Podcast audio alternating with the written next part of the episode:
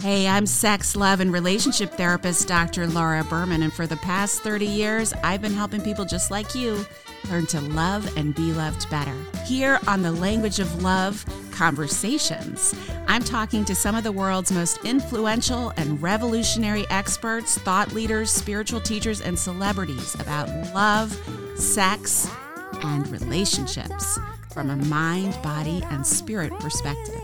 And that way, my goal is to awaken your mind, body, and soul. It's time to become fluent in the language of love. AnnaLynne McCord is an American actress, writer, director, producer. She's known for playing those vixen and vamp roles, usually of a darker nature.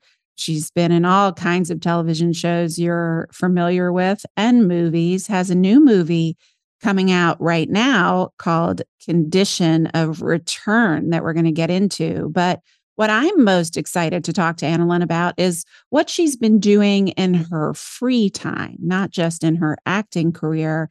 She is really invested in helping to bring awareness and healing to the sex slave industry and has been very vocal about her own healing from sexual abuse and trauma what has worked for her and what hasn't.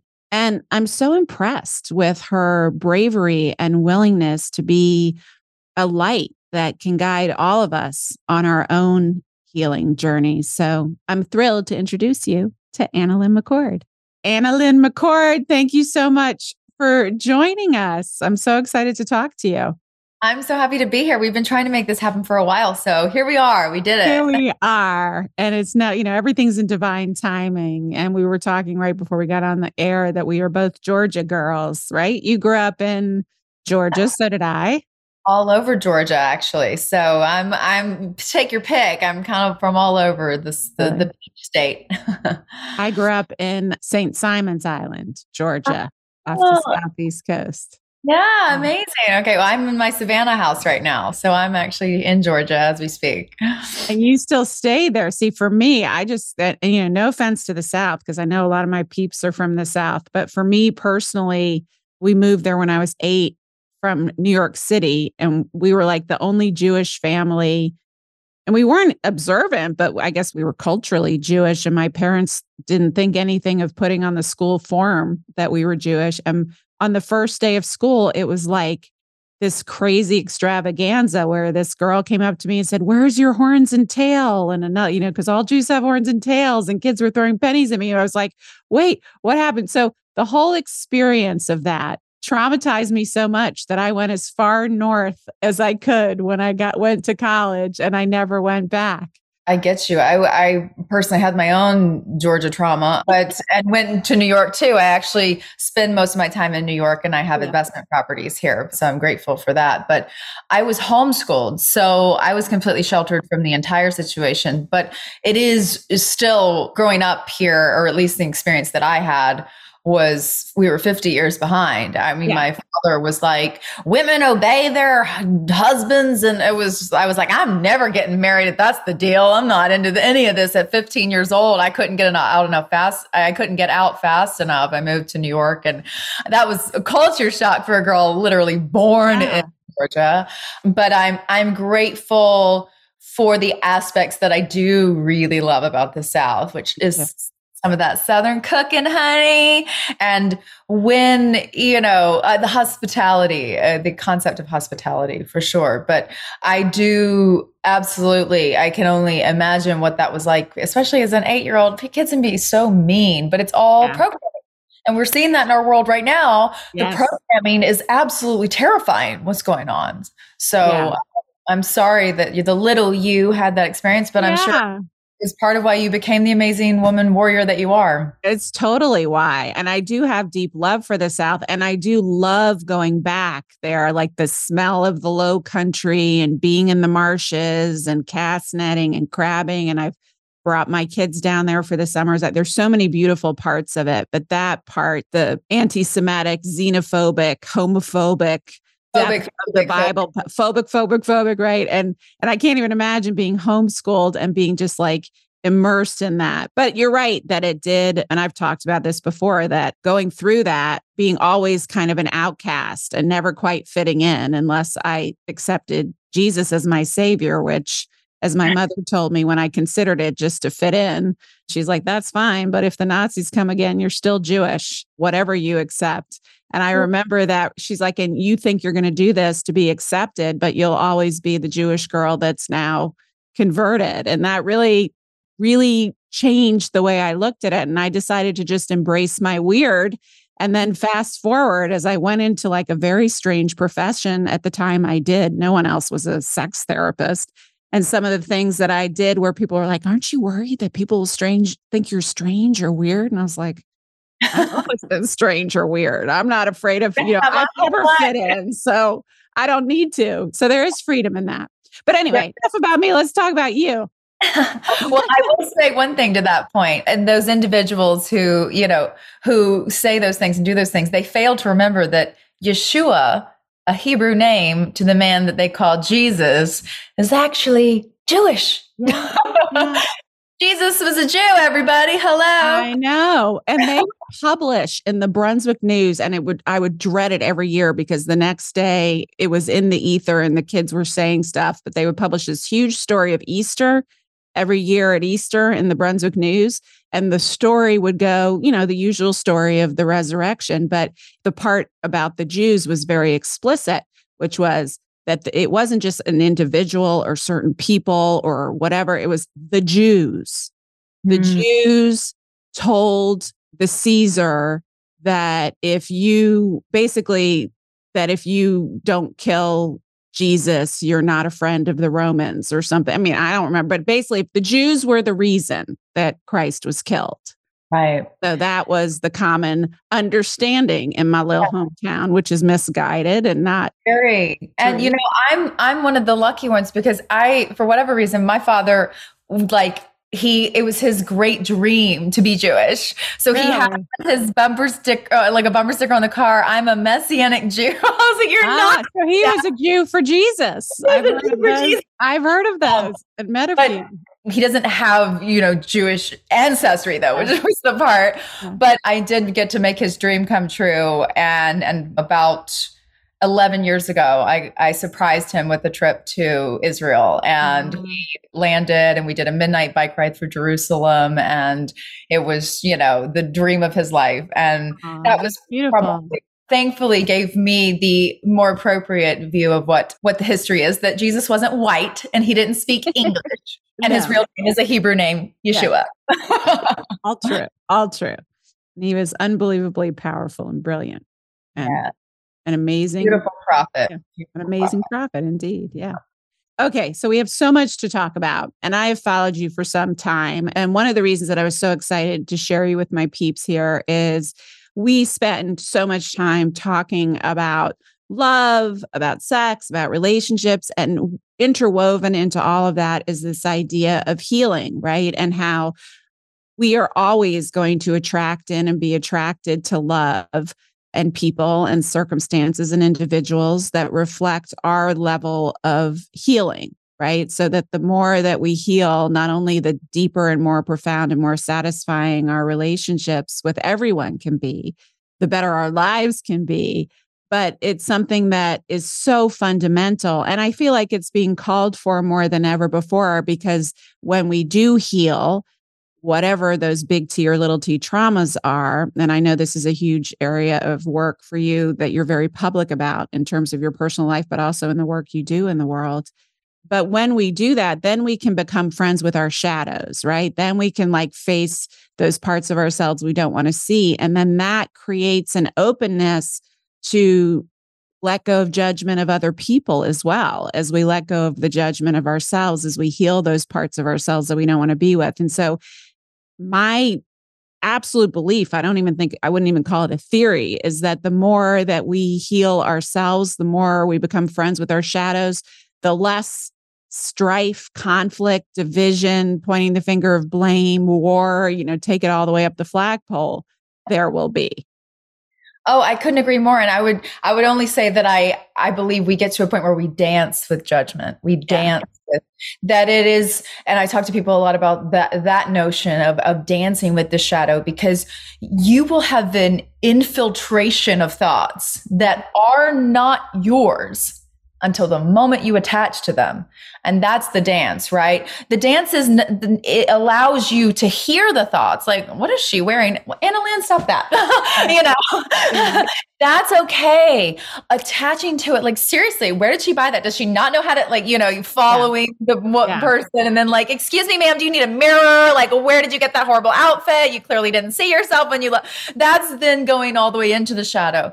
But there, there is still once integration with the light and the shadow has yeah. thankfully begun to take root, there's still all this cacophony of vibrational thoughts in the world that pop into our minds yes. and we don't even want it to happen and I think that to your point about going all the way up the levels of, of, being able to integrate our shadows so that we we don't be a part of creating war and everywhere in between from you know judging someone walking by to creating a war and everywhere in between it goes back to my favorite, favorite, favorite, favorite philosopher, favorite quote from my favorite philosopher, Lao Tzu, Chinese philosopher. If we want peace in the world, we must have peace in the nations. If we want peace in the nations, we must have peace in the cities. If we want peace in the cities, we must have peace in the neighborhoods. If we want peace in the neighborhoods, we have to have peace in the homes. And if we want peace in the homes, we must have peace in the hearts. We love to skip a lot of those steps. Yeah, we do. And then we point a bunch of fingers talking about blame. Well, they shouldn't be doing that over there. Yeah. And what part do we play in the vibration of war, of conflict, yeah. of of hurt and harm and judgment and blame and shame? If we're doing it in our own heart to ourselves, we will do it in our home to our families. They and we will do it in our neighborhoods to our community and so on and so forth.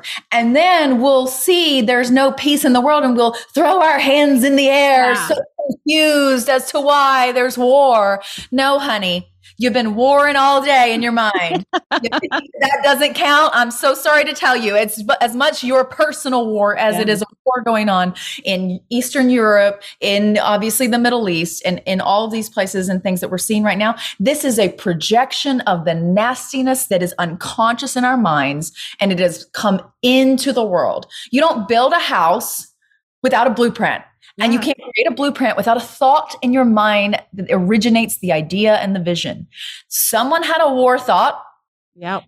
And from fights and arguments in their house to the streets to all out war in our countries and our world, that is how it starts and it trickles down from the mind. Everything originates yeah. in the mind. It does. And and the opposite is love. So does love. Exactly. In fact, I was just sharing this the other day that I'm a huge fan of David Hawkins, who's a scientist and wrote this book called The Map of Consciousness.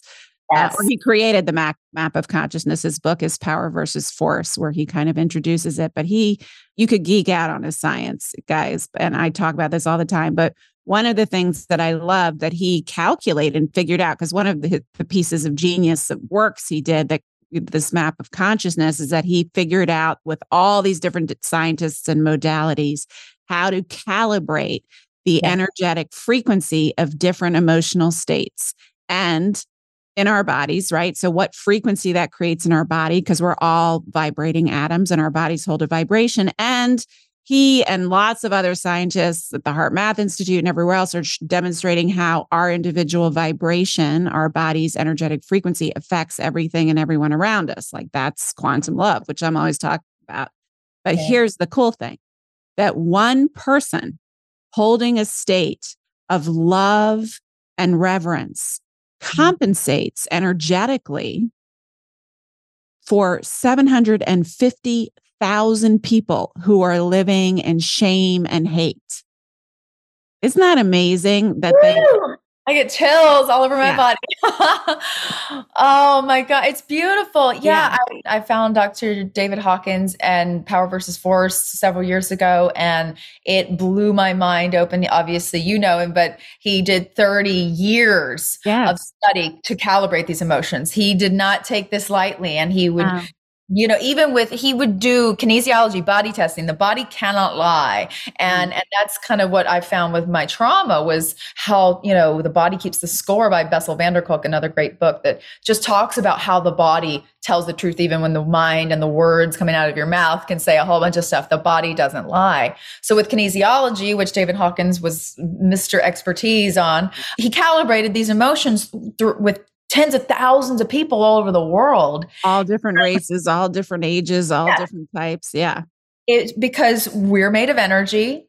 Emotions are energy, feelings are energy. My couch right here has a emo- an energetic resonance. If you measure it with a BioWell device, you will get the EMF of you know and determine. And it's it's made of linen, and I've heard that linen is apparently a really high vibrational yes. form so yeah, good, uh, good for the body to wear linen. Not so much the satin that I'm rocking right now, but whatever it looks, looks cute. great though. looks real cute. Thank you. But yeah, that was huge for me. The really big part of it for me was the the low vibrations that he calibrates. And I would talk I talk a lot about this, but the low emotions that he calibrates. The most profound thing to me was that right above death calibrates shame. Yes, that's the lowest frequency emotion. That blew my mind when I first learned that ages ago, too. That shame, then comes guilt, but shame is the above death is like the lowest vibration you can hold. And I think that's so relevant, both that and this idea of of moving toward love in service not only to your own healing, but the healing of the world. Both the shame and the love, I think, mm-hmm. really apply to the work that you do with Love Storm, right? And the crossover, the crossover point yes. That he talks about is at 150, the, the highest low vibration energy is pride. But all you need is an ounce of courage to tip over into love vibration. And that's the other part that I love so much is, yes. is courage is the turning point. Yes. It's and getting to curiosity and openness. All you have to be yes. is like open and then that is where you move into what I call the quantum love zone. And if you can spend 51% of your time in just curiosity, openness, and courage. And above joy, forgiveness, love, acceptance, all those yummier states of being, if you could spend 51% of the time in those vibrations authentically, I don't mean bypassing and pretending that everything's perfect when you're feeling like shit. We'll talk right. about that in a minute. But yeah when you a can do that community that does that yeah when you can do this though your entire world changes for the better individually like in your little universe but also as i was saying earlier you're positively affecting everyone and everything around you mm-hmm. so i want to talk i had no order i have all these topics i want to talk to you no order in which i want to talk about them so they're just kind of coming up naturally but one of them is is, is love storm which is this project you started in support of ending the sex slavery.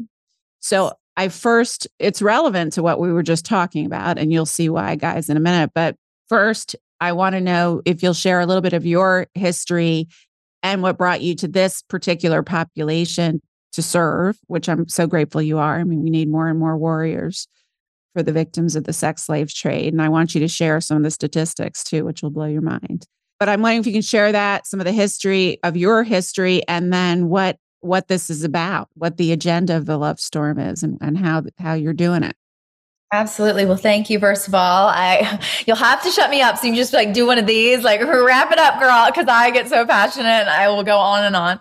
But I about 15 years ago got involved fighting human trafficking modern day slavery i was enlisted to do this by my very very very close forever friend since i was 17 and i was in a moment in my career where i thought that i'd made a mistake i didn't want to be an actress anymore i was having what i call my young life crisis i got the midlife crisis out of the way early is what i always say and my friend was like she's my friend from new york actually my new york acting school and she was like no, you have such an opportunity to have a platform. Are you crazy? You have to do this. And we went to Cambodia together and I met, actually, this is one of my little girls. That's sweet.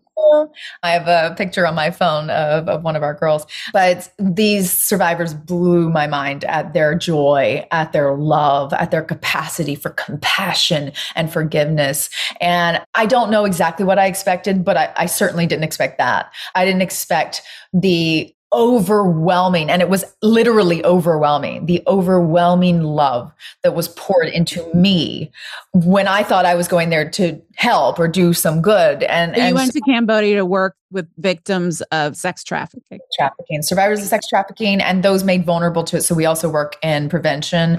Our program on the ground works to do what we call our little four basically our four pillars is like rescue re, uh, three pillars excuse me a rescue rehabilitation reintegration into society. The idea being a fully well-rounded process where we're not just getting kids out of a bad situation and then what do you do? This is someone's life. on their own right you exactly. can't exactly. So we create sustainability we have vocational skill training opportunities we have higher learning and college options. So our kids are ours forever it's an open door policy. One of the things i love about the program personally being an actress is we have art therapy and it's the first thing we introduce our little bubbas to. When they come in and we've rescued them we immediately put them into art therapy. So you have to understand if you're not familiar with this this particular issue or issues surrounding really severe trauma it's very hard for survivors to speak. Right. So voice has been shut down but especially when they're little when they're children they they haven't even gotten their voice and it's already been shut down so we work really hard in the beginning just to get them to talk. So instead of any kind of for, you know, force energy of like, try, like asking questions, we just give them crayons. We give them looms to weave on. We teach them dance. We teach them acting and singing. Some of the girls will write and sing their stories, write poetry about their stories, dance out their stories. And I mean, one of our, our girls, Oh, she, I remember she was six years old and she wanted to do a skit and she wanted to perform her story. Mm-hmm. You can imagine how horrific this was mm. to be a part of. This is safe in a safe setting at a safe center, but this six year old is Oscar worthy performance. Acting out what happened. Acting out, begging in the streets for money to help her little siblings who and her mother who needs to go to the hospital, not making any money, then being shamed by her family for not bringing home money at six years old, and then as a result being sold into yeah. sexual slavery. And she literally, she goes behind a curtain when the point when she's sold, and then it implies what's happening to her, and she screams, and that scream is seared in my cells, the memory of it. And I thank her for her bravery and her courage to not just survive what she survived, but to be able to use her full instrument, her full wonderful body to eradicate that trauma from her cells where it was trapped. So that was kind of that sold. I was in. I was like, whatever these children need, whatever the whatever needs to happen, I'm here for this. I didn't know why I cared so much. And for 10 years, I didn't know. And five years ago, so 15 year long journey, five years ago, I was having surmounting, building, building, building PTSD symptoms that got to an all time high where I blacked out in a restaurant, ended up in a stall in a bathroom, have no recollection of how I got there. The general manager had come in to try to help me. I was in the corner wow. screaming, arms wrapped around my knees, didn't know where I was, what was going on, completely lost in space and time. And I realized I needed help. And up until this point, I'd read every single self-help book there was in the world. I have listened to every single podcast. You know, like I, I was actively going after healing from things that I knew that had happened to me. I experienced domestic abuse as a child in my own home. I experienced sexual assault when I was teen, a teenager in my apartment in Los Angeles. So I knew there were things that had happened to me that justified me having certain behaviors, but it had gotten it hadn't gotten better, it had gotten worse. And that was what sent me into a PTSD treatment called EMDR, eye movement desensitization and reprocessing. And this is literally the treatment that war veterans go through. And it's become mm. popular and really helpful for survivors of sexual and domestic abuses. I sat down across to my doctor. I was like, okay, listen, lady, I have fixed myself from here to here. My head is clear. My mind is clear. My neck to head, it's all good. Like I've got some body stuff going on, but can we just make this go away as yeah. soon as possible? I've got ASAP. I have ASAP to go. Let's go. and she was like, oh, bless her heart as much she must if she was southern she's not but if she was southern she would have been thinking bless her heart because i had all the signs of someone who had no no idea what had actually happened to her. And two weeks of intake and my very first EMDR session later, I found out that I had been sexually abused as a child for years and my mind had blocked it out. So suddenly I knew why this issue of fighting sexual slavery was so important to me. And I had always taken the stance, which became the amalgamation of my journey and the work that I was doing into the love storm, which we then created. But I had always taken the stance that slavery is the one issue in our world that affects all of us. Yeah. We live in prisons of our own making all the time. We mm-hmm. constantly are subject to a taskmaster mind that that is just there dangling the keys saying you ain't never going to get this honey cuz yeah. you're never ever ever going to be worthy enough. You're never going to be good enough, wealthy enough, smart enough, beautiful enough, whatever the narrative is. And that originates from noise talk about infiltration of thoughts that aren't yours and don't belong in your mind noise from parents, teachers, peers, the social media this, that's not social at all, news media, my media, entertainment media, yeah. every, all of this language. So the combination of the idea that 8 billion people will be affected by a form of slavery in their own mind. Right. At the very least at the very least, yeah. then how that affected me, how I was so enslaved, and yet I was working with survivors of slavery who were so free. And then the actual work and the need for the work that we do fighting human trafficking. All of those kind of came together and culminated in 2019 after I had been in treatment, pretty intensive, uh, like IOP, intensive outpatient, for two years. And for the trauma you recovered? The trauma that i had remembered for childhood sexual abuse. And this idea this i have to call it a vision now because it was coming to me during meditation and breath work and these different i was getting this image of mass groups of people meditating together to clear their own mind with the idea of ending slavery from the inside out, clear the shackles, those invisible chains on your brain for yourself, doing what Lao Tzu says, you know, healing yourself in your heart and then seeing healing come to fruition in the world.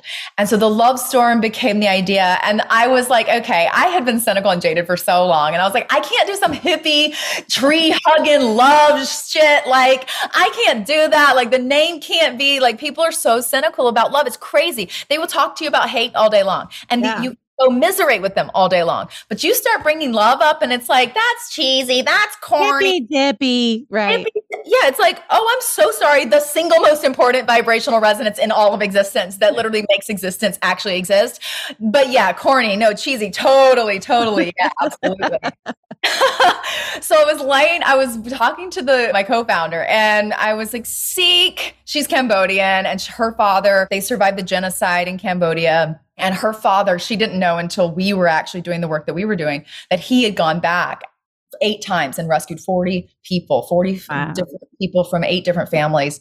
We were wanting to do something kind of uh, launching something that would originate with Cambodia and the and the love and care that she had personally from her own heritage and I have because I'm a blonde Cambodian. Don't let the honorary totally honorary. yes. But we need this to be bigger than just our hearts for Cambodia. This is a global issue. It's in every country of the world. We don't want little waves on the ocean. We want a tsunami. We want to come together, create a network of organizations that are fighting human trafficking, link them so that we can actually end this shit. You know what I mean? And, and so that was kind of the concept behind it. And I kept seeing this vision of just groups of people meditating together and that being the feature point of the event. And that if you only ever come to our events or our retreats for the love storm and you only ever set yourself free, that's okay. We're okay with that. We're so happy about that. But also, if you get involved, amazing. And here's how you can get involved, whether it's with our organization in Cambodia or a local organization here in the town we're in. So we created a 22 city long tour that we launched in 2020. And then so did COVID. it launched itself all over our planet and wouldn't let any of us travel. So we made two of the cities. We did LA and New York. And then obviously we're forced to, to wait and and we've been able to do sporadic events since then. Unfortunately, we haven't gotten the whole group together for the tour as of yet because our world has become something very different, as you know. but it's still happening. It's still happening. But the idea of the love storm is come out, get educated on the issue of modern day slavery. It's in your backyard. It's in every country of the world. This is what's happening. This is what's happening to our kids, especially in disasters and war. The children become so vulnerable to being trafficked. It just, it's hard to believe. You're seeing 2 million children a year being trafficked into sexual slavery and forced labor. Yeah, no- wait, so let's just pause on that because I want to talk about I want to really highlight some of these statistics so people under because I don't think people really understand. I mean, I understand because I'm I work with a lot of the victims and I'm a sex therapist among many other things. But so say again, how many people how many children around the world are being trafficked in the sex slave trade? 2 million. 2 million. It's really hard to wrap your mind around numbers bigger than like a couple thousand. You you actually your mind can't understand numbers. It's what is 2 million? Eh, that's half the population of Atlanta. This yeah. like the biggest city in the South, the biggest metropolis city in the South. This is an unfathomable about amount of little baby humans who have just arrived on earth, who then become what you become when that torture and that treatment right happens to you. And I will tell you from personal experience, you become a victim, you become a perpetrator. And I've been both. I haven't done things that are obviously what were done to me, but I have been energetically abusive. I've been psychologically and verbally abusive. Yeah. I was a pathological liar. I developed all kinds of mechanisms and, and machinations and all these different things. And I was very like, the world is out to get me. So I'll get them first. And that was what it made me into. Yeah. And I've had to live with that. I've had to make amends for that. This is individual. Like to, when you think of two 2 million, it's, it's a number that just throws out there. But every single life times 80, 90, 100 years. Who do and all the people those people touch or everyone they touch, everyone they impact, everyone they meet. Exactly. only hurt people hurt people. So Yes. So as we have 2 million poor little things that not only are that do they just in and of themselves don't deserve nobody deserves this kind of trauma, right? Like this is horrific to even think about, but then to think of the societal implications of that, right? And the energetic implications of that, not only for them, but Absolutely. everyone they touch, right? Everyone. And I work with a lot of really powerful men who who talk to me and confide in me because I'm so open and vocal about this. And they say I'm either the only person they've ever told or one of very few who will ever know and they'll never tell anyone. And the people that they did tell was a mistake and they never yeah. should have said anything. And what is very common with these men is so much rage, yeah. so much anger. And I'm grateful that they're beautiful men that are channeling that anger and rage into protective energy in our world. But I, my heart for them is that they heal. My heart for them is that they be the protective, wonderful men that they are without that that shadow on their shoulder just yeah. them constantly and if you think about the other side of the the other side the men who don't tell and then you all that rage and anger isn't turned into protection and their power isn't yeah. used for that who do they become and what Hamas. do they become hamas Exactly. I mean, it's not funny, exactly. but it's no, but like you're you're right. The you're being candid, yeah. and it's exactly what I'm what laughing at my candidness, not the point. Sorry. No, it's because you're laughing at the irony. The yeah. irony is that we create this and this radicalism is born out of rage. It's born yes. out. And you know what's interesting about David Hawkins? We were talking about that that emotional scale. Shame is at the baseline, right? So, so if you think about sexual abuse perpetration in our world, you can't fathom the numbers because people don't call up and say, Hey, I was abusing yeah people this week. Just wanted right. to give you numbers for statistics. And so, victims don't report it very often, too, at least not for decades. If most underreported crime on earth is sexual abuse perpetration, especially when it's against children. And 80% it's someone that you know. So even our kids that are being sold into sex trafficking, oftentimes it's a family member or, or you know, an uncle, an aunt, uh, even parents, siblings, cousins that sell their their family members into this atrocious. And sometimes unknowingly, sometimes knowingly family, but sometimes it's like, okay, we're going to take her and she's going to work on a cruise ship or she's going to work in America eh, for families and make all this money and send it back to you. And the, so the family thinks A, they're giving the child a better life and they can't provide for them. And B, maybe the child will be able to help support them. And so they sell the child and they think that this is, and then of course the opposite happens. As most of you know, for the past several years, I've been on a pretty intense grief journey, and it's been a path of healing. I've shared lots of that healing with you and lots of the healing resources that I've found. And I am so thrilled to announce that I am doing my first ever retreat for grieving mamas. So, if you or someone you love is a mama who has lost a child in any way, at any stage, at any age, I would love for you to come join me at 1440 Multiversity in the Redwoods near Santa Cruz, California, for four amazing days of beautiful, uplifting community and healing. We've got David Kessler, we've got Paul Selig, we've got Katherine Woodward Thomas, we've got me, we've got body work, we've got organic food, beautiful rooms. Go to 1440.org. Check it out. It's right there on the homepage. I really hope you can join us. The opposite happens. Absolutely. It, and i have a young woman that actually was adopted out of an asian country under those the idea that she was going to have a good parents and a life and yeah. and so the, there's so much it's it, it's well beyond the trafficking of drugs. It, trafficking of arms and humans are the two highest highest grossing, most lucrative forms of trafficking in our world now. Mm. Humans, unfortunately, are very attractive to traffic because you retain your supply and you can keep using a human being over and again. So this is this is why it's so pervasive. And I think the idea with the love storm is we invite you into this process at the level that you can be a part of it, right? Because these are really heavy topics wow. and not everybody can stomach it. And that's okay. If you can't, please honor that. Please do not get involved if you can't stomach it. You will only bring more pain into our world because you're experiencing right. In your body. But if you can be a part of the process of shedding light and love, I remember trying to talk about the issue of human trafficking 15 years ago in the press, and I would do interviews, and my heart was just like pouring out all of these things, and I'm telling the stories, and I think they mean so much. And then later it would be like, oh, so we, um, yeah, so we cut the segment part about your, you know, your trafficking thing. Uh. Sorry. It's just like super dark. And I'm like, I'm like, what are you talking about?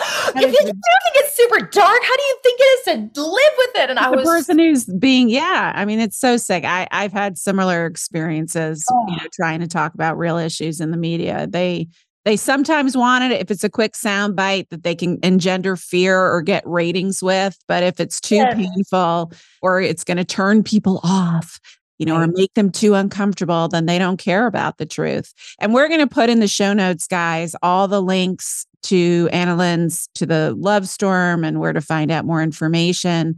So you don't need to write anything down right now. But I do want to ask you because I know so much of what you're really public about, not only in, in work to end this travesty and I know right now you have a new film, a new movie that just got released where your character is someone who clearly has had some significant trauma, but also I feel like the part of the point of her character and the movie itself is that in an effort to not be with her trauma or to not know how to manage or how to heal herself, she turns to this essentially blind faith in something that she thinks can save her and it brings her deeper into the darkness. The movie is called Condition of Return. So, can you talk a little bit about that, first of all? And in particular, this whole idea, which I love, I had thought about it, but I just didn't really put a lot of attention on this. And I think it's so important that so many of the people who commit these mass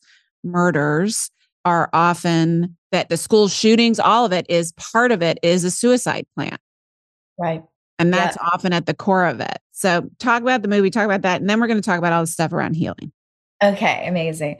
Well, yes, I appreciate you highlighting this, and and I'm grateful to SAG that we were actually allowed to talk about my film because the strike is ongoing, and we received an interim waiver, but a lot of you know obviously we're otherwise not allowed to speak about our work at this moment because the studios need to do what they need to do to take care of us.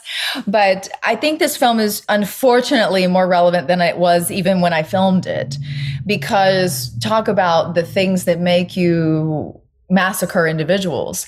And we're seeing in our world and one of them is is the blind faith part is religion. It's radicalized religion. And radicalized islam are the new kids on the block unfortunately. Yeah. we christian crusaders the catholic church's inquisition we've been massacring people in the name of a deity in the name of a godhead for centuries. Mm. and it's it's so we're doing something wrong because we haven't we haven't eradicated that from our world yet. So that's I'll leave that little thing just to float that into little the nugget, that little turd in the punch that little ball. nugget there. Just that that super super super surface level little conversation piece there. Let you think on that one. But the blind faith, this character, her name is Eve. There's an incredible amount of symbolism in this film. So if you're kind of you know curious about the occult or anything like that, you're definitely gonna enjoy the film because the writer is just like sprinkling stuff all over it. Was like, oh my God, John, I know exactly what you were trying to say here. I know what this moment was. And he's like, oh, you got that. And I was like, oh, you know, I read. but, but yeah. Eve Sullivan is the character. She has one traumatic incident after another happen to her. Technically, she had a good childhood, according to her. There's always something there, my doctor said, when someone's like, My parents were perfect. And like, yeah, I never believe that either. I'm like, Yeah, sure they were. I was like, Okay, yeah. Yeah. yeah. you told me 10 stories where they were absolutely atrocious, but sure, your parents are great. Anyway, so she has a decent relationship with her parents, but she actually has life situations, one right after the other, that would be severely traumatizing to anyone to have any single one of them happen. And then all of hers happen one right after the other. And what the the National Institute of Justice funded DOJ research says about mass shootings is that 100% 100% of the 172 mass shootings that they researched, 100% of them, the shooter at the time of the shooting was in mental crisis. And when they were grade school, they were 90% suicidal. When they were college age, they were 100% suicidal. First of all, these percentages are insane. You get 48%, 57%. You don't get 90 and 100% of things. Wow. This is a mental health issue. The only conversation to be had about this is mental health. And my character's entire mental health situation deteriorated throughout the film. And she did what she did in the first scene. Everything else was flashback, but it was her life proceeding built up to what she did in the very first scene of the film, which was walked into a church with an AR 15 and shot all of her friends. And you have to ask yourself, or you're invited, I'll say, you're invited to ask yourself, who do you become? When life has smashed you in the face, yeah. one hit after the next, and you don't have, I'm grateful that I'm an actress and I have the money, the thousands of dollars and all the modalities and the time to take off work to go pay for hundreds of hours of treatment that aren't covered by insurance. That aren't covered by insurance whatsoever. The only thing was a partial. I have some of the best insurance in the country. I got a partial coverage of my PTSD treatment. None of the other stuff that I was recommended that I needed to do was covered by insurance. Right. But I'm in the lucky position most people can't even consider paying for something right. that's covered by insurance. Much less have the resources to find the modalities that might help or the clinicians that might help. And then once you do, to navigate all the intake and, like you said, have the money to pay out of pocket. And if yeah. insurance does cover it, they usually cover like four sessions that barely like, breaks the surface of what's really going on. They're like, here, 50 minutes, you know, once it's like, it doesn't. So, and my character, my character couldn't afford treatment. Yeah. At the end of her going, literally going postal, she couldn't take it anymore. And she, she fell prey to her faith that when one entity wasn't listening, she swung her faith all the way to the other side like a pendulum mm-hmm. and be- believed in whatever would give her what she wanted and needed. And that made her do what she did. And the film plays back in flashback. It's it's flashes of her memory and her mind. So if you take it literal you can but i invite yeah. you to think of it more in themes of our conscious and unconscious interaction. And we are the voice of satan and we are the voice of god in our own minds. And that is what was happening. She yeah. she, she listened to the voice of, of, satan. In her mind it was satan that she turned to because god had betrayed her and her abandoned her yeah, abandoned her. her. left her there. So yes the film has a lot of themes that are relevant to right now but specifically who are we? Who do we become after we've been through all of that? Or like oprah's book what happened to you? Yeah the cake doesn't bake itself. No no. And itself. so that is streaming guys. Condition of return we'll put the link in the show notes or just tell you to look what I don't know what streaming platform it's on, but we'll put it's on several. So yeah, you might just look it up and do a good old Google search, baby. Google search. Okay, so let's get into because I know you've shared not only and you shared here not only some of the trauma you've experienced, but also that you've struggled or did struggle a great deal with suicidal thoughts and ideation and maybe even intention. I don't know, but that you and I'm I'm with you 100%. I'm always like cheering you on when I see you talk about it online. You are a big believer in what I would call and what many would call somatic experiencing strategies for healing. Obviously, like you were even saying about the Cambodian little girls who were victims of sex slavery that sometimes are especially with trauma there's only either you can't talk because that part of you has been so shut down by the trauma or just talking is one more way of because when you've experienced trauma and i'm you know not only help heal trauma but i'm open about being a trauma survivor myself you the strategy for surviving it is disassociation. And so mm-hmm. for many of us especially if you tend to be more of a brainiac and i am that and i think you are too talking is a really yummy defense mechanism. I can talk about stuff all day long if i don't have to feel it you know? Oh, yeah so there's a certain point, and you know, my kid calling me out, Dr. Berman.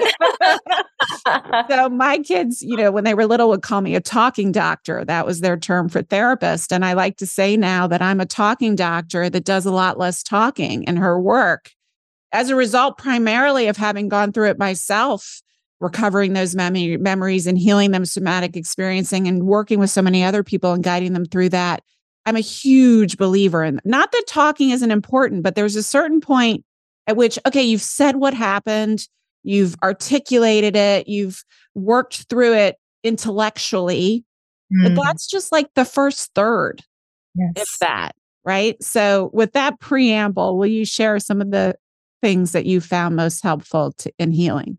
Absolutely. And it speaks to that moment with Dr. my doctor when I sat down and put my hands at my neck and my head. Yeah. fix myself from here to here.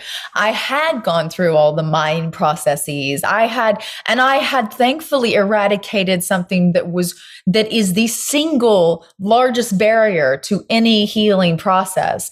And that's that bottom rung of the vibrational scale, shame.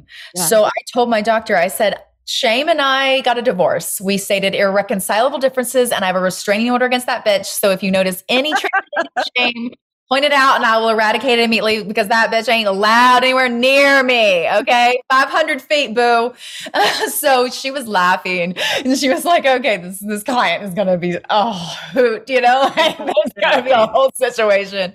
But I, I told her things that had I not had the 10 years of working on my mind, I don't think I could have gotten the words out because they, they were things that I personally was sexually turned on by. Mm-hmm. And they were so embarrassing and so shameful and awful. And I felt this big, teeny tiny at the idea that I would think those thoughts and masturbate and get off to it. And, and I just felt so gross and disgusting. And then I would have to do it again because it wasn't a kink, which is yeah. curious, something you're curious about, right? It was a fetish.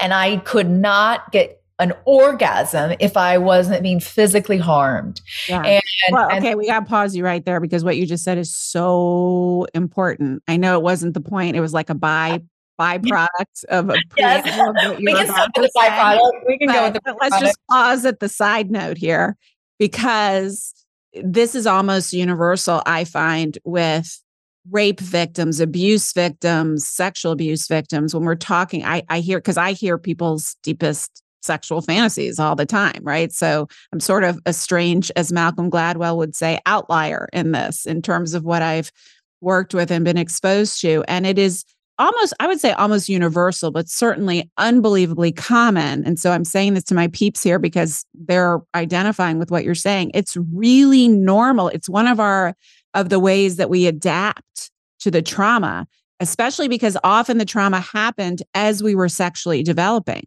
So it becomes, and even pre-sexual development, you know, many researchers show that the our love maps, as they as we call it, like what turns us on, is kind of imprinted in the first seven years of life. So for many of us who had early childhood sexual trauma, or if you had sexual trauma during your sexual development, it can kind of skew what turns you on. And so I'll have women say, like, the worst thing that ever happened to me was when I was raped. And yet I have these rape fantasies. And the only way I can get turned on with my partner is if I imagine that they're raping me. And I'm so back to that lowest rung on the vibrational scale.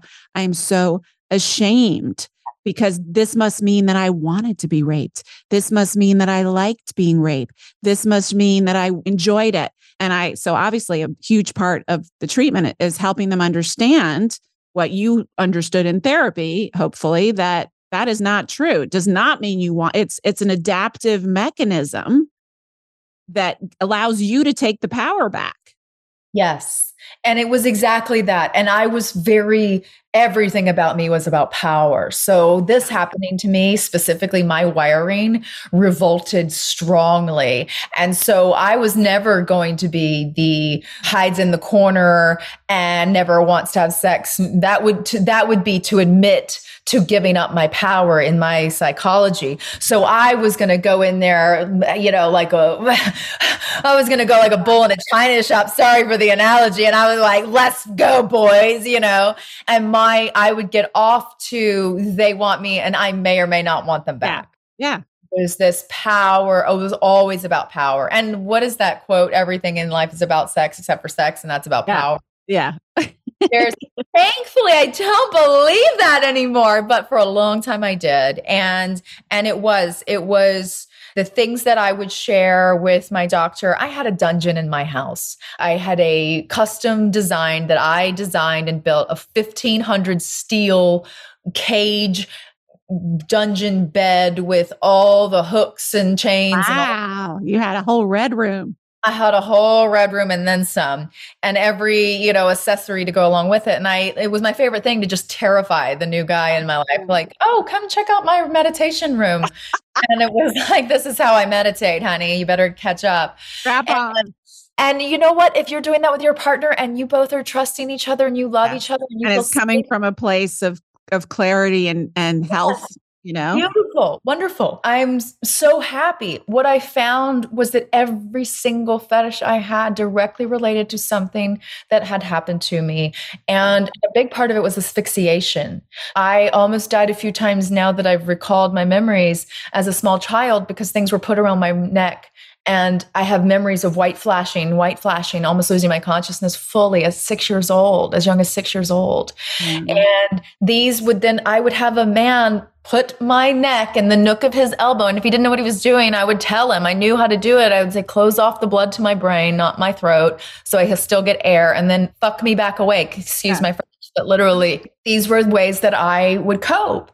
And the poor, beautiful, wonderful men who I would literally just be like, horrible to if they didn't do my bidding. It was like, you know, it wasn't like, oh, honey, I want to try this cool thing. Right. It was like, you don't do this, then get the fuck out. And it was right. like so horrible. Some of them were really like, some guys were like, I don't want to do this to you. And I'd be like, well, you're clearly a novice. Yeah. It was just, I would just. Clearly a wimp. Get the hell out of here. Yeah. like, oh, I see who the gimp should be. Like, oh, yeah. It was, uh, there was a nasty little side to AnnaLynne because yeah. of everything that I was trying so desperately to get my power back on. And so, because of all of those things that not only happened to me to begin with, I then perpetrated onto myself yes. in, under the guise of being a cons- in a consensual relationship. And then I would go on to go into PTSD treatment and coincide that with SE. I'm getting back to your original question. Yeah. Byproduct has been fully satiated.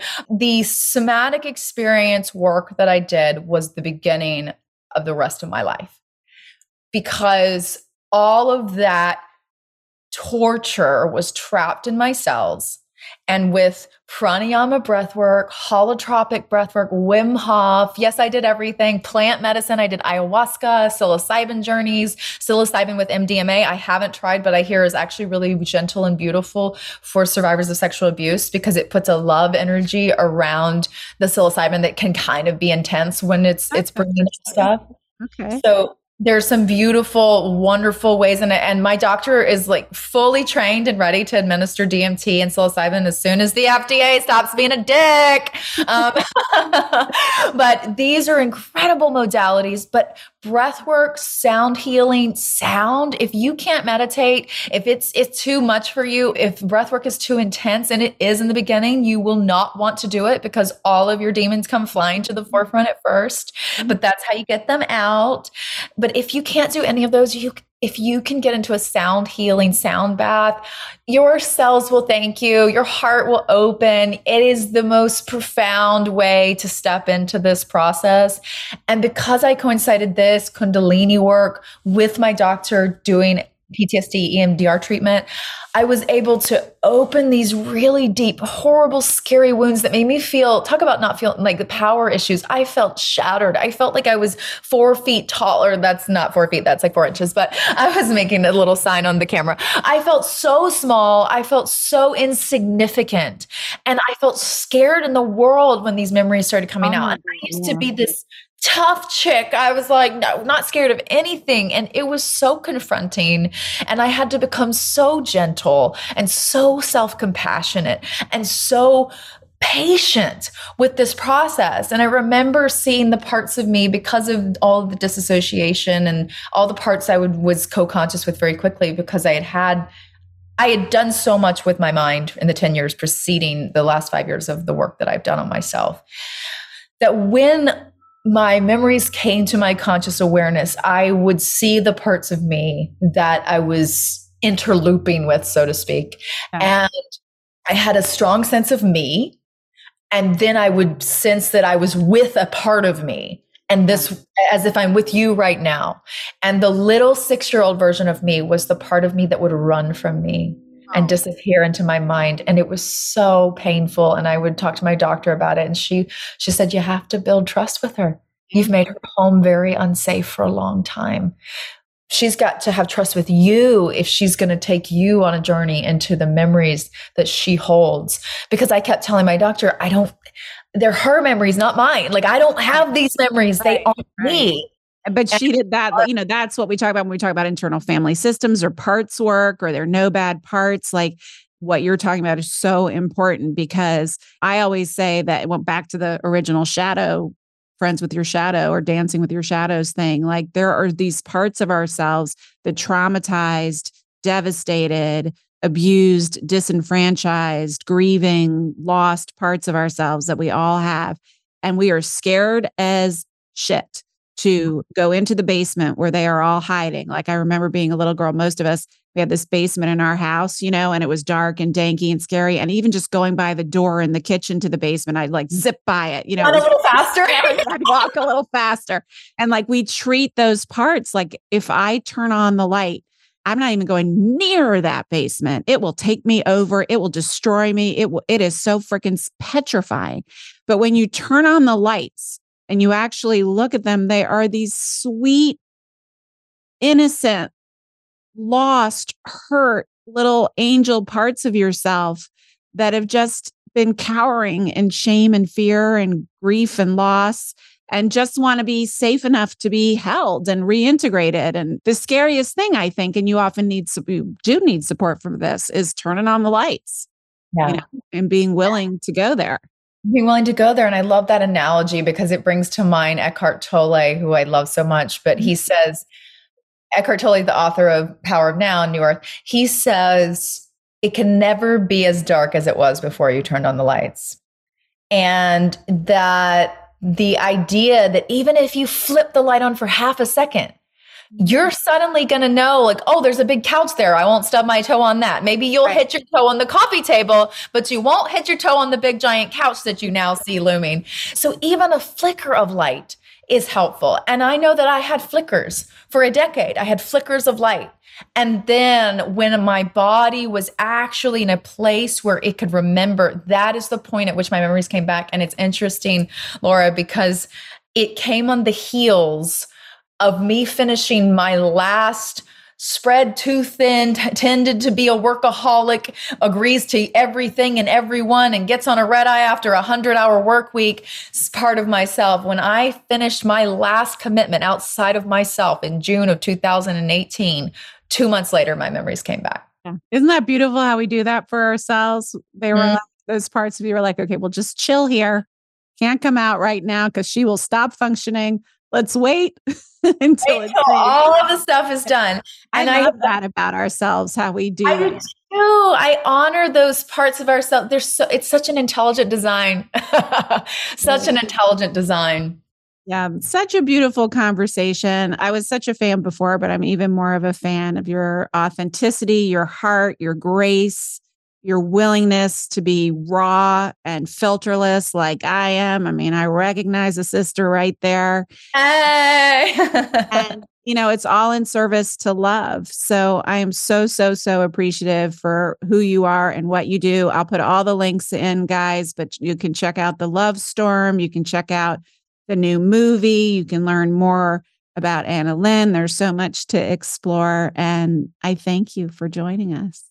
Thank you so much, and thank you for holding this forum for for the men and women who listen. Uh, and I hope that you know if if there's any takeaway, I would say the last thing I would say is my pain used to be something that I wore like a badge of honor. I had a high tolerance for pain and I could take pain. And I was, I always like to ask in these conversations if you have a high tolerance for pain, you should ask yourself why. Mm-hmm. You should ask yourself why. Why did my body have to get to a point where it tolerates pain at this level? So honor your body, honor your pain, but don't wear it as a badge of honor. It is nothing to be held in a position of merit. It is something to be given grace and compassion to, and hopefully to finally be something that you're able to, to shed and return to what life is supposed to be, which is what it is when we're first here at the very beginning, and it's supposed to be love. So, thank you for this beautiful opportunity to speak with you and this beautiful platform. Ah, love. We started and ended with love. Yay.